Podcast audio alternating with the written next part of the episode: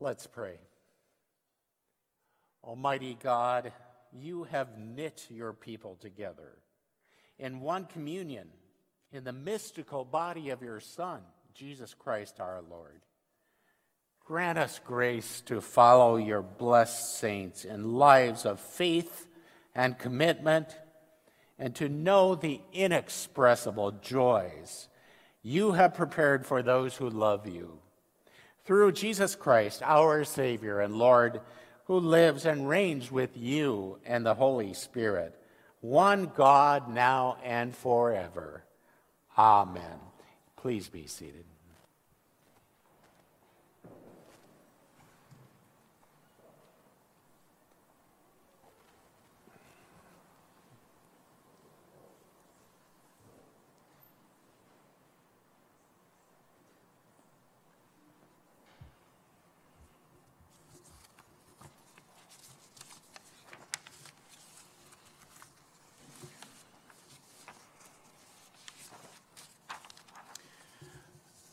Book of Revelation is written to seven churches in Western Asia, uh, minor during a time of great oppression. Today's reading is a response to the question asked in chapter 6, verse 17 Who is able to stand? The writer gives the faithful the assurance of God's protection and a vision of victory. A reading from Revelation. After this I looked, and there was a great multitude that no one could count from every nation, from all tribes and peoples and languages, standing before the throne and before the Lamb, robed in white with palm branches in their hands. They cried out in a loud voice, saying, Salvation belongs to our God who is seated on the throne and to the Lamb. And all the angels stood around the throne and around the elders and the four living creatures, and they fell on their faces before the throne and worshiped God, singing, Amen. Blessing and glory and wisdom and thanksgiving and honor and power and might be to our God forever and ever. Amen. Then one of the elders addressed me, saying, Who are these, robed in white, and where have they come from? I said to him, Sir, you are the one that knows. Then he said to me, These are they who have come out of the great ordeal. They have washed their robes and made them white in the blood of the Lamb. For the reason they are uh, before the throne of God and worship Him day and night within its temple, and the one who is seated on the throne will shelter them. They will hunger no more and thirst no more. The sun will not strike them, nor any scorching heat. For the Lamb at the center of the throne will be their shepherd, and he will guide them to springs of the water of life, and God will wipe away every tear from their eye. The word of the Lord. Be to God. Will you please stand if you're able to receive the gospel?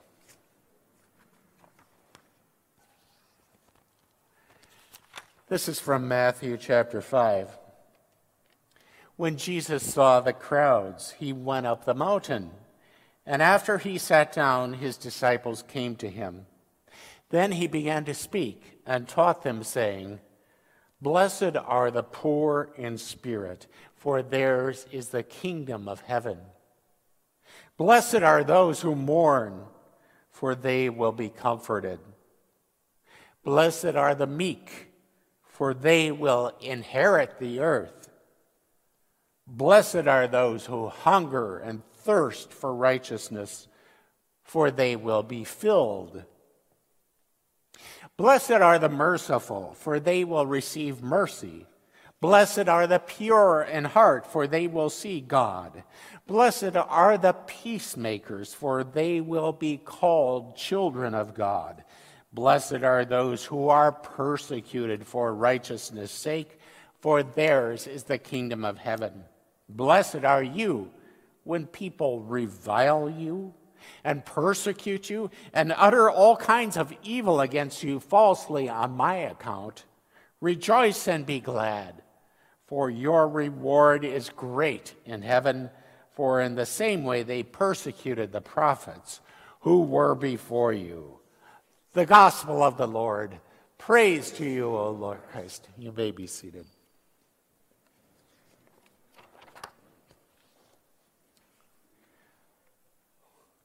Kids' little instructions on life. Carol, age nine, said, Never ask for anything that costs more than $5 when your parents are doing taxes. Heather, age 16, said, When your dad is mad and asks you, Do I look stupid? Don't answer him. Alicia, age 13, says, when you get a bad grade in school, show it to your mom when she's on the phone. Joanne, age 11, says, Remember the two places you are always welcome church and grandma's house.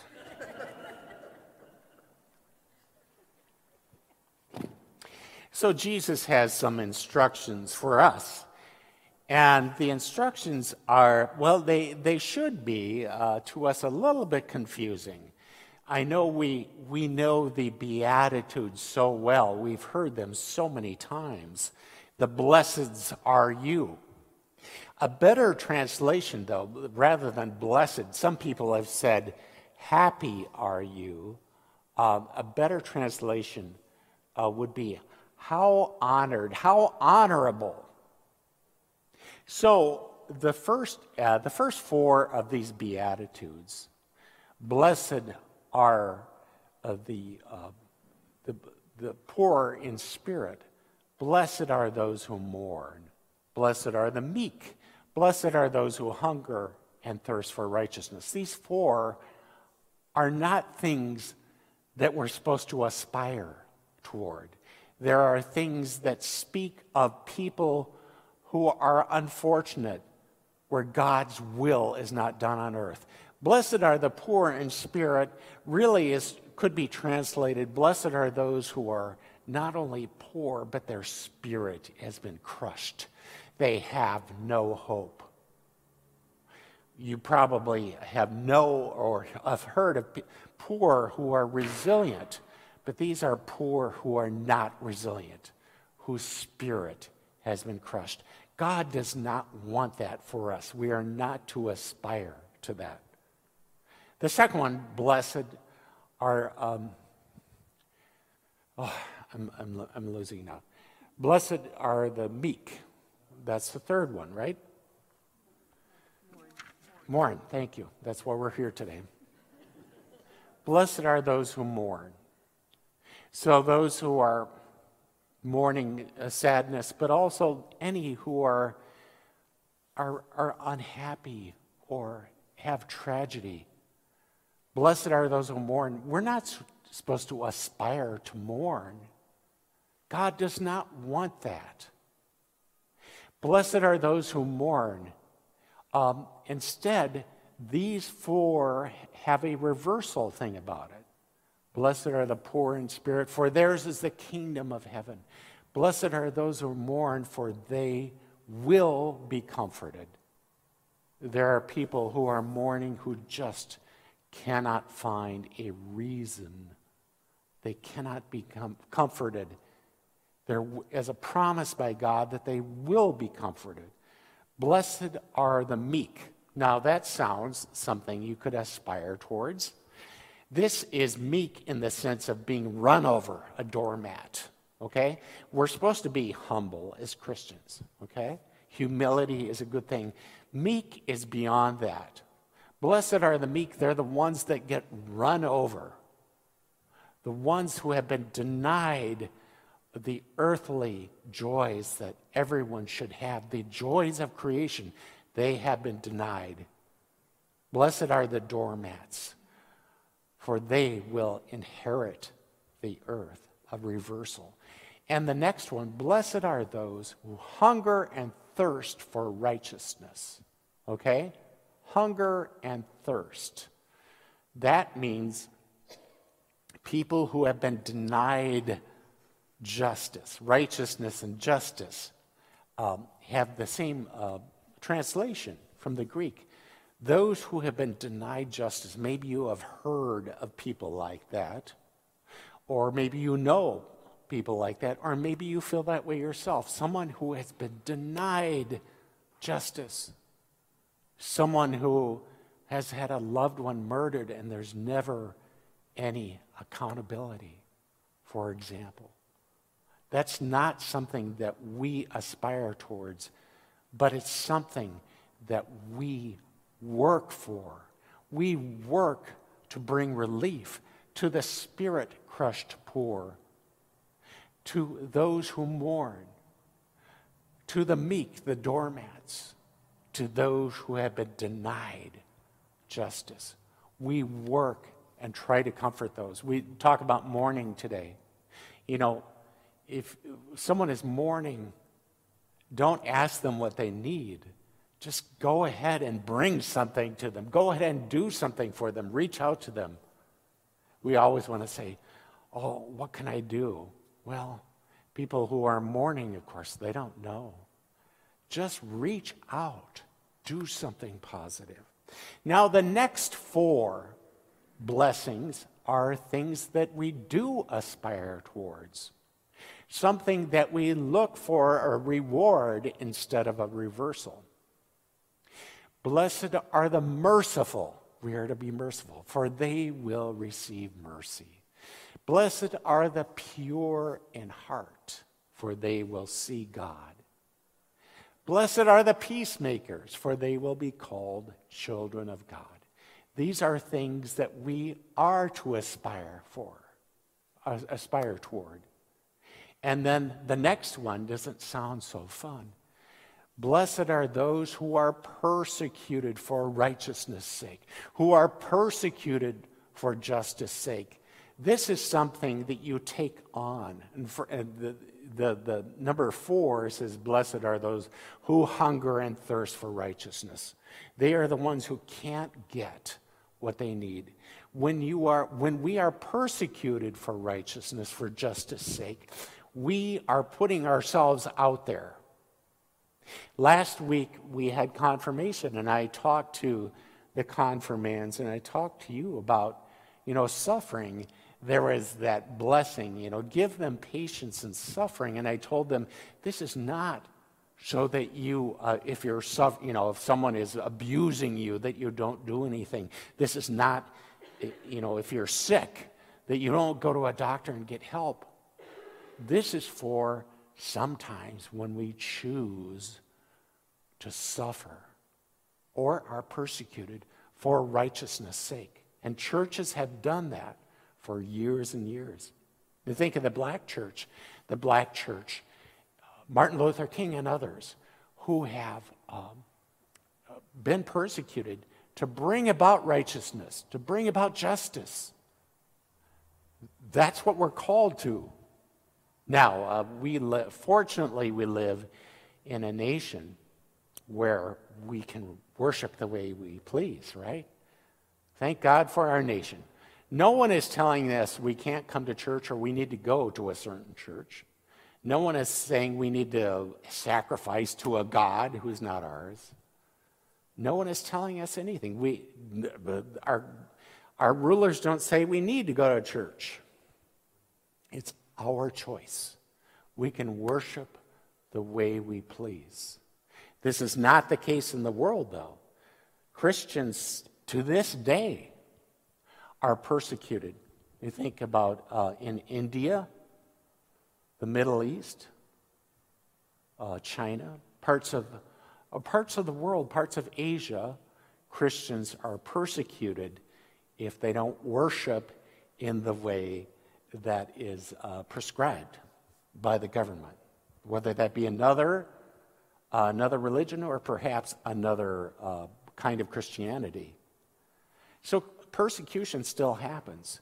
Sometimes we choose persecution, we choose suffering, we choose sacrifice for righteousness. So that's what we're supposed to do. These are virtues. The first four are not conditions that we aspire towards, but we work towards relieving the condition for the poor, for the mourning, for the doormats, the meek, for those who have been denied justice. We work towards those. The second four kind of address those first four. That's what we do. We're merciful, we're pure in heart, we're peacemakers, and sometimes we might be persecuted for righteousness' sake. The, the lesson from Revelation today speaks a little bit about that. It says, these saints, it has this vision of, you know, the saints around the throne and all, they're all in white robes. By the way, those white robes are symbols of baptism. You know, if we, uh, we might try that sometime, get white robes for everybody. Can you imagine that? Everybody come in and get your white robe on. The robe that, you know, that, that Jesus, we have been baptized into the waters of baptism and we've been washed in the blood of the Lamb. We have washed our robes white in the blood of the Lamb. That's kind of a, a strange thing, isn't it? These have the ones who have come through the great ordeal, it says. The, the word we used to use is tribulation, the great tribulation, the suffering. And thank God we, we don't have to do that today, not right now.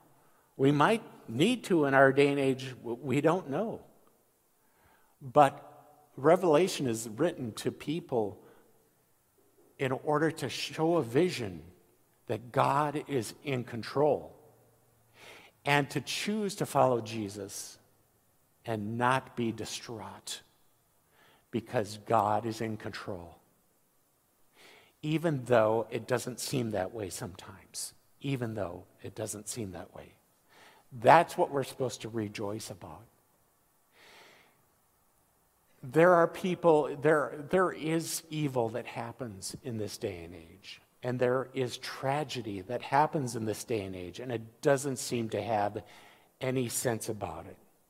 You know, sometimes people have sayings like they say, oh, this is part of God's plan. Please don't say that if someone's suffering. Please don't say it's part of God's plan. That might be true, but don't say it. It's not helpful. Or, you know, we'll say, I know that something good will come out of this. Don't say that to someone who's experiencing tragedy. Even though it might be true, don't say it. We know that at the end, God is in control. And there will be a time when we will look back. We will look back and say, aha, now I understand. But we might not get to that in our lifetime. We might need to wait until after our lifetime to be able to look back and say, I understand now. I see God in his fullness. The Apostle Paul in 1 Corinthians, uh, the love chapter, you know, the one that's read at weddings all the time. It's really more appropriate for funerals, I think. The Apostle Paul says, For now we see as in a glass darkly, or as in a, we see in a mirror dimly. In other words, all we see is our own tragedy. But then we will see face to face. Then we will, we will see God face to face. Now I know only in part the Apostle Paul says, I know only in part. Then I shall know fully. I will know fully, even as I have been fully known. So today we celebrate a God who fully knows us and fully knows everything, and we do not know. We don't know everything, and perhaps we don't know much at all. There's a, in that famous hymn for all the saints, there's a wonderful verse that goes like this Oh, blessed communion. You know what the communion, that's the community of saints. You know, we, we in the Apostles' Creed, you know, we say that we believe in the communion of saints. Oh, blessed communion, fellowship divine, talking about the saints around the throne. We feebly struggle, they in glory shine. We feebly struggle. That's true. That's truth. I mean, we don't like to talk about a lot. But they in glory shine, yet all are one within your grand design. So we are one with the saints. It's as if we are at the same time here in this earth and at the same time God is ahead of us, and we are part of that kingdom that is ahead of us. Saints are those who have been baptized into Christ and those who believe in Christ, those who trust in Christ. Yet, even, even those who mourn and those who are poor in spirit, those who are spirit crushed, you notice it doesn't say anything about trusting in God. Somehow, those who mourn, those whose spirit are crushed, those who are denied justice, those who are doormats, they are special in God's eyes. God understands them. God takes them where they are at. And we too work to heal those. That is our call on earth. God knows our every difficulty because we have a God who chose to die on the cross for us. We have a God who emptied himself, emptied himself, and died a horrible death on the cross under a human tyrant that we name in our creeds, under a human tyrant, Pontius Pilate. Isn't that amazing that we say that? That's the kind of God we have. So on this day, when we mourn or we acknowledge that we have lost our loved ones, we know that there is a time ahead when God will be in control. And no matter what we do for the kingdom of God, there will be a reward. And God will not will dry, not exclude anyone, and God will dry the tears of those who mourn, those who are walked over, those who are so poor, those whose justice has been denied. God will wipe away the tears, and there will ultimately be joy because God is in control.